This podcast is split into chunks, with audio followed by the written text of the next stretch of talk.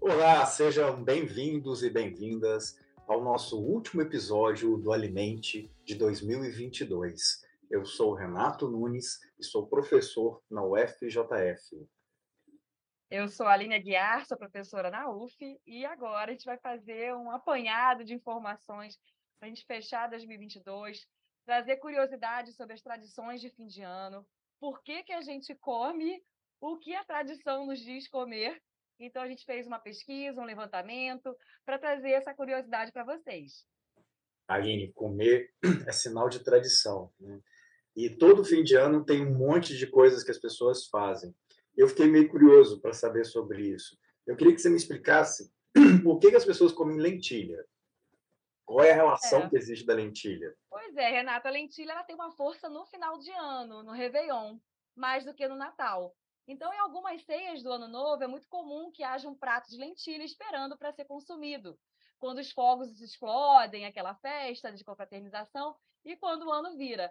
Mas aí, qual é esse motivo? Por quê? Né? A tradição surgiu a partir de uma parábola bíblica do livro de Gênesis, que conta que Isaú cedeu a Jacó seu direito de primogênito em troca de um prato de lentilhas, e que, embora com essa atitude tenha deixado de ter alguns privilégios, Isaú tornou-se um homem muito rico. E devido a essa história, e seu formato arredondado que parece uma moedinha, lembra moeda, né? Não vamos desvalorizar a lentilha, porque ela lembra uma moeda, não é uma moedinha, né? Quer ficar rico no novo ano. Então, a lentilha passou a ser uma das estrelas na ceia de Réveillon, e assim seu consumo é indicado aí nos primeiros minutos no ano, recém-chegado, e aí mostra aí, tem, atrai a fortuna, Renato. Já separou, já comprou sua lentilha, Renato? Eu vou agora ao supermercado comprar um pacote de lentilha. Eu vou, lentilha. E aí, Renata, as uvas passa, o que, que você acha dela? Nossa, a polêmica da uva passa. Põe a uva passa, tira a uva passa. Essa é uma discussão milenária, eu acho, né? E para a gente entender um pouco né, sobre essa questão da uva passa, a gente também precisa voltar no tempo. Né? Tradição é uma coisa antiga. E aí parece que está relacionado lá na Roma antiga. Né? A uva passa tem origem no Mediterrâneo, quando essas uvas ali caíam né, e secavam naturalmente. Tipo, elas caíam do pé, porque não eram colhidas, e elas secavam. E aí, na Roma antiga, antes de Jesus nascer, os romanos festejavam o Natalis Solis Invicti, que é uma palavra latina, né? que é uma celebração que marcava o início do inverno, lá naquele hemisfério, lá em Roma. Então, os europeus passavam a guardar essas sementes, né? porque no inverno você não vai ter fruta. E aí, essas uvas secas, elas eram usadas no período onde você não tinha acesso às uvas. Então, querendo festejar esse novo ciclo, eles acendiam umas fogueiras bem grandes, né? E aí dançavam com o objetivo de comemorar a vida de celebrar a vida, para atrair boas energias. Então essa uva, ela trazia essa ideia, né, de que ela, você não ia ter fome e que você não ia ser pobre, e ainda protegia contra os excessos da bebida, né, que, que era o vinho no caso, porque ela né, guarda um pouco do açúcar. Então dessa forma essa essa uva carrega, né, até hoje esse símbolo que está associado à festividade, à alegria, prosperidade, fartura e vida longa. Além disso, né, quem né, nas classes mais altas da sociedade romana, essas especiarias vinham cobertas de ouro, servindo até mesmo para decorar né, a mesa das festas. Mais tarde, tanto os fenícios quanto os egípcios eram, foram responsáveis por popularizar essa produção disseminada no mundo ocidental. Então, tem essa questão da uva da uva passa. Muito rico essa história, hein? É muito legal. legal, né? Você saber que tudo isso tem uma origem lá, né? Agora eu queria, queria saber se você sabe me explicar, já que a gente está falando de uva, por que de comer uva verde e 12 uvas? Me explica isso. 12 uvas, tem que contar, hein? Se não forem as 12, não vai dar certo. Sabe por quê? Porque não. essas 12 uvas, na virada do ano, existem duas teorias, né? As duas começam na Espanha. O continente europeu, né, ele traz muita tradição né, antiga. E uma das teorias data do final do século XIX. E nela acredita que o grupo de vinicultores do Vale do Vinalopó, na província de Alicante, decidiu promover suas uvas antes de começar a colheita. Aí, visando essa promoção de seus produtos, as frutas foram chamadas de uvas da sorte. E foi instruído que deveriam ser consumidas a cada badalada de sino durante a passagem do ano.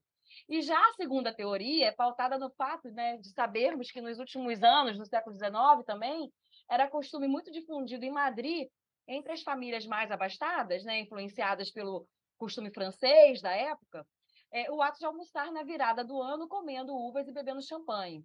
Então, uhum. porém, para que o costume da classe rica se espalhasse também pela camada mais popular, né, todas as camadas, foi necessário que o então prefeito José Abascal emitisse um decreto proibindo certas práticas relacionadas à tradição natalina em Madrid. Irritado com o decreto, os cidadãos se revoltaram e falaram: não, a gente vai ter que comer essa uva. O que, que é isso? Então, eles se revoltaram lá na vila e resolveram ridicularizar o costume da classe alta, se reuniram na Puerta del Sol, né, a principal praça de Madrid, em 31 é de linda, dezembro. por sinal.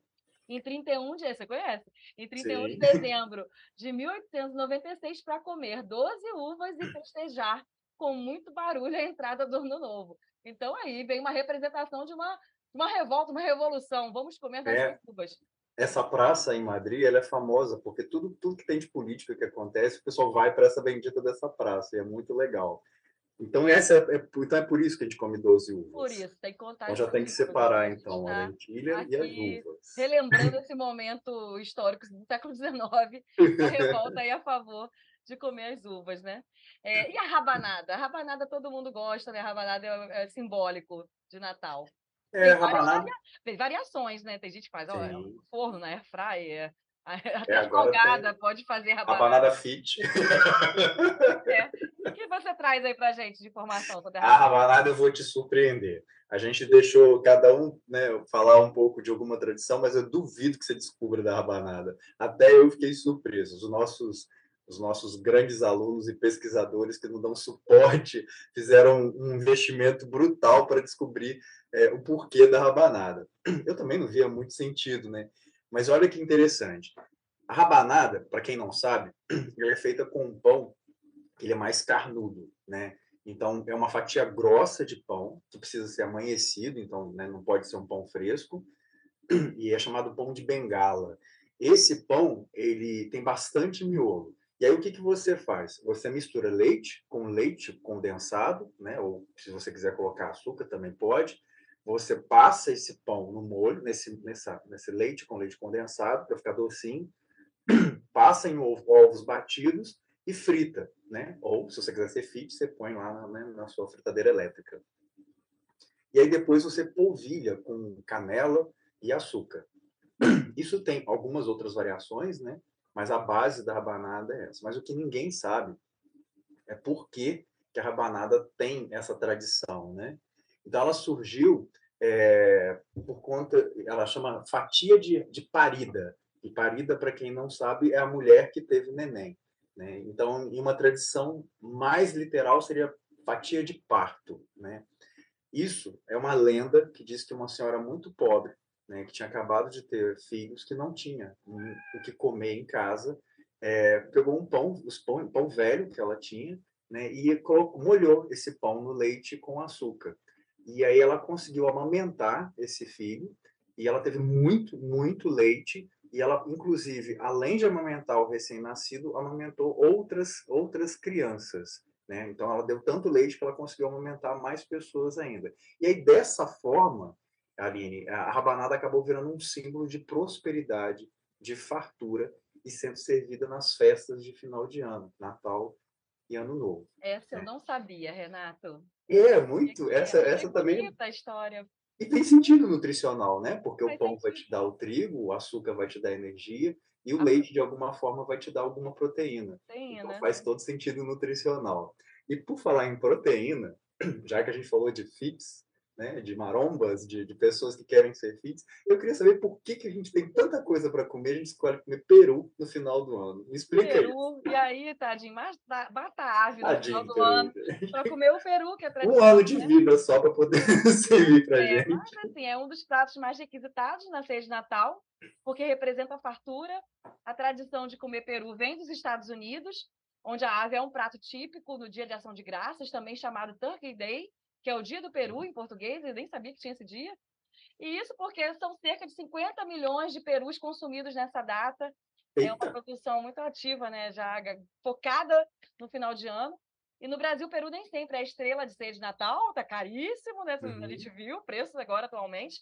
Muitas famílias optam por outros tipos de carne, como chester ou tender, ou até frango, né? Quando a gente não tem condição de, de arcar com o preço do chester também. E o chester não é um corte, é uma espécie, ou uma espécie, né? É um, é um outro frango, é uma outra, é uma forma de um frango alterado para ter mais é, carne no peito, né? 70% a mais de carne no peito e coxas.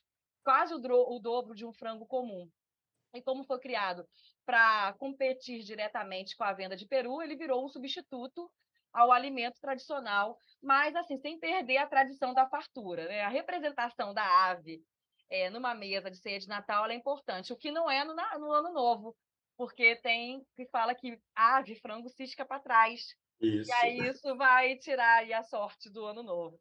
Mas fica aí a, a ideia para o Natal, né? A glu, glu pro Peru, que não vai ser muito no ano novo. Pois é, aí ano novo tem outras carnes que a gente Isso. costuma consumir. E falar em fartura, Aline, é, em, em, questões de sucesso, né? Eu acho que está na hora da gente falar uma retrospectiva para o pessoal sobre o Alimente, e além dos nossos agradecimentos, né? Você sabia que em 2022 o Alimente criou 1.078 minutos, caracterizando um total de 31 episódios durante, durante Caramba, o ano. a gente trabalhou muito, Renato. A nossa é equipe é aí, ó. E o episódio mais ouvido. Tem um episódio mais ouvido em 2022. Sério? Foi o de leite lácteos. Com 375% de streams acima da média e 416 streams no total. Então a gente vai aqui dar um parabéns e um obrigada para o Paulo Henrique. Professor nosso, Paulo Henrique. colega de, da UFJF, né, que aí deu uma engajada boa no tema. Né? Que bom, foi muito interessante essa subida aqui em relação à curiosidade sobre leite lácteos, né? Sim. E eu tenho mais uma notícia para te dar. O Alimente foi ouvido em 27 países. A gente não está falando só para o Brasil, a gente está falando quase que para o planeta todo. E está no top 5 né, dos 5% podcasts mais compartilhados no mundo, além de estar no 5% do podcast mais seguidos. Eu me assustei, Renato. Tem noção do que é muita responsabilidade, gente. Olha quem está ouvindo a gente. Olha só, vocês ouvintes, muito obrigada, hein, por essa, por esse prestígio aqui e também mais, mais, mais coisas, né, Renato? Em 2022 aumentamos em 167% em horas em 131% o número de ouvintes, em 112% o número de seguidores e em 106% o número de streamings. Então, assim. Vamos abrir champanhe. 2022 foi o momento do alimente. Não sei o que aconteceu. A gente, porque a gente grava, né, Renata? A equipe reúne, vê pauta, mas a gente não tem dimensão do, assim, a gente não tem a proporção dessa dimensão da onde vai alcançar. E a gente só é. vai ter quando a gente vê é, é, notícia, assim, algum comentário na rede social, né? Quando a gente tem esse, esse levantamento, né? Que os aplicativos fazem. Mas a gente fica muito feliz, né? Com esse, com esse retorno. Muito. E é interessante porque a gente trabalha demais, né? E a gente não tem muito tempo para festejar e para comemorar e até para ver as coisas. Se não fosse os nossos nossos queridos alunos e bolsistas que estão trabalhando nos bastidores, né? é, a gente também ia acabar não per perdendo essa, essa oportunidade de partilhar isso com a gente. O nosso projeto também está no top 1 de 256 ouvintes, além de aparecer entre top 5 e top 10 de cerca de 1.500 ouvintes. Isso significa que as pessoas que ouvem podcast né, gostam de ouvir o Alimente e escutam o Alimente como uma primeira opção. E isso é incrível. Tenho muito que agradecer em nome de toda a equipe esse carinho e essa credibilidade que vocês dão para a gente. Obrigado. É muita mesmo. coisa e muito desafio para a gente em 2023, né, Renata? A gente fica pensando com esses números, o que, que a gente vai preparar para o próximo ano para que vocês nos acompanhem, né? Tragam referências para a gente, demanda de temas. Então, a gente tem uma rede social ativa, a gente sempre deixa no finalzinho dos episódios, né, onde encontrar para trazer ideias. A gente quer, quer que vocês partilhem aí e a gente atenda o máximo possível de informação com pessoas especializadas. A gente tem, né, são 31 episódios esse ano, várias participações, vários professores, especialistas, profissionais que trabalharam, né, dedicaram um tempo do seu do seu dia para vir aqui gravar, se planejar. É uma atividade que é muito respeitosa, né? O que a gente vê, assim, a seriedade que o profissional chega aqui e fala, nossa, eu vou gravar um podcast, que legal, né? Uma vem com uma animação, assim, e até mesmo com ansiedade, porque muitos ainda não tinham participado de podcasts e, e é uma novidade que esse mundo virtual está trazendo para todo mundo. E é claro, Aline, eu não poderia deixar de agradecer a sua parceria, a idealização do Alimente, agradecer aos nossos alunos e colegas, né, Cauê, a Ana, a Poliana e o João, e agradecer a todas as pessoas que aceitaram né, o desafio mesmo de gravar o Alimente com a gente. É, o Alimente para a gente está se tornando algo mais tranquilo, a gente vai aprendendo né, com, com os anos a fazer de forma mais tranquila, apesar de todo o empenho que existe por trás de montar um, um, um, né, um, um episódio. Mas é isso que você falou, as pessoas realmente chegam já com essa sensação de responsabilidade. Nossa, eu vou gravar para o Alimente, sim, vai. E para a gente está tudo bem. então, eu queria muito agradecer, né? principalmente a você e a todo mundo. Ah, eu também agradeço, né, Renato? Nós dois, a gente tem que estar sempre juntos aí para o futuro.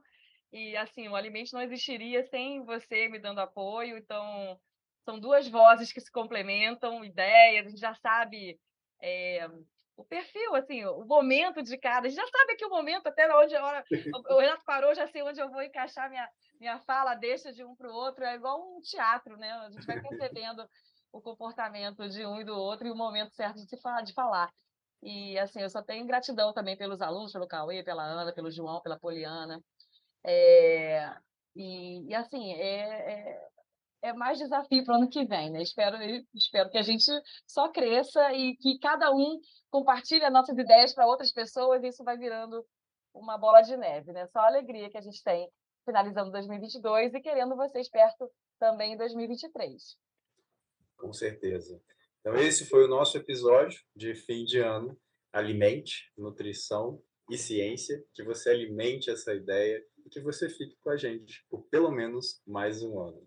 Isso aí, Renato. Falou bem, deu o recado. Obrigada. e bom, esse foi o nosso último episódio para finalizar 2022 aí com chave de ouro.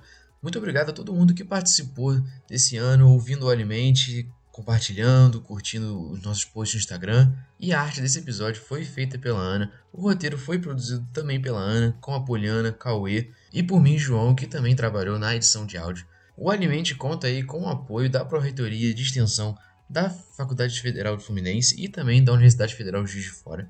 E por último, gostaria de desejar um ótimo 2023, bom Natal, bom ano novo para todos os ouvintes do Alimente. E é isso, fiquem bem.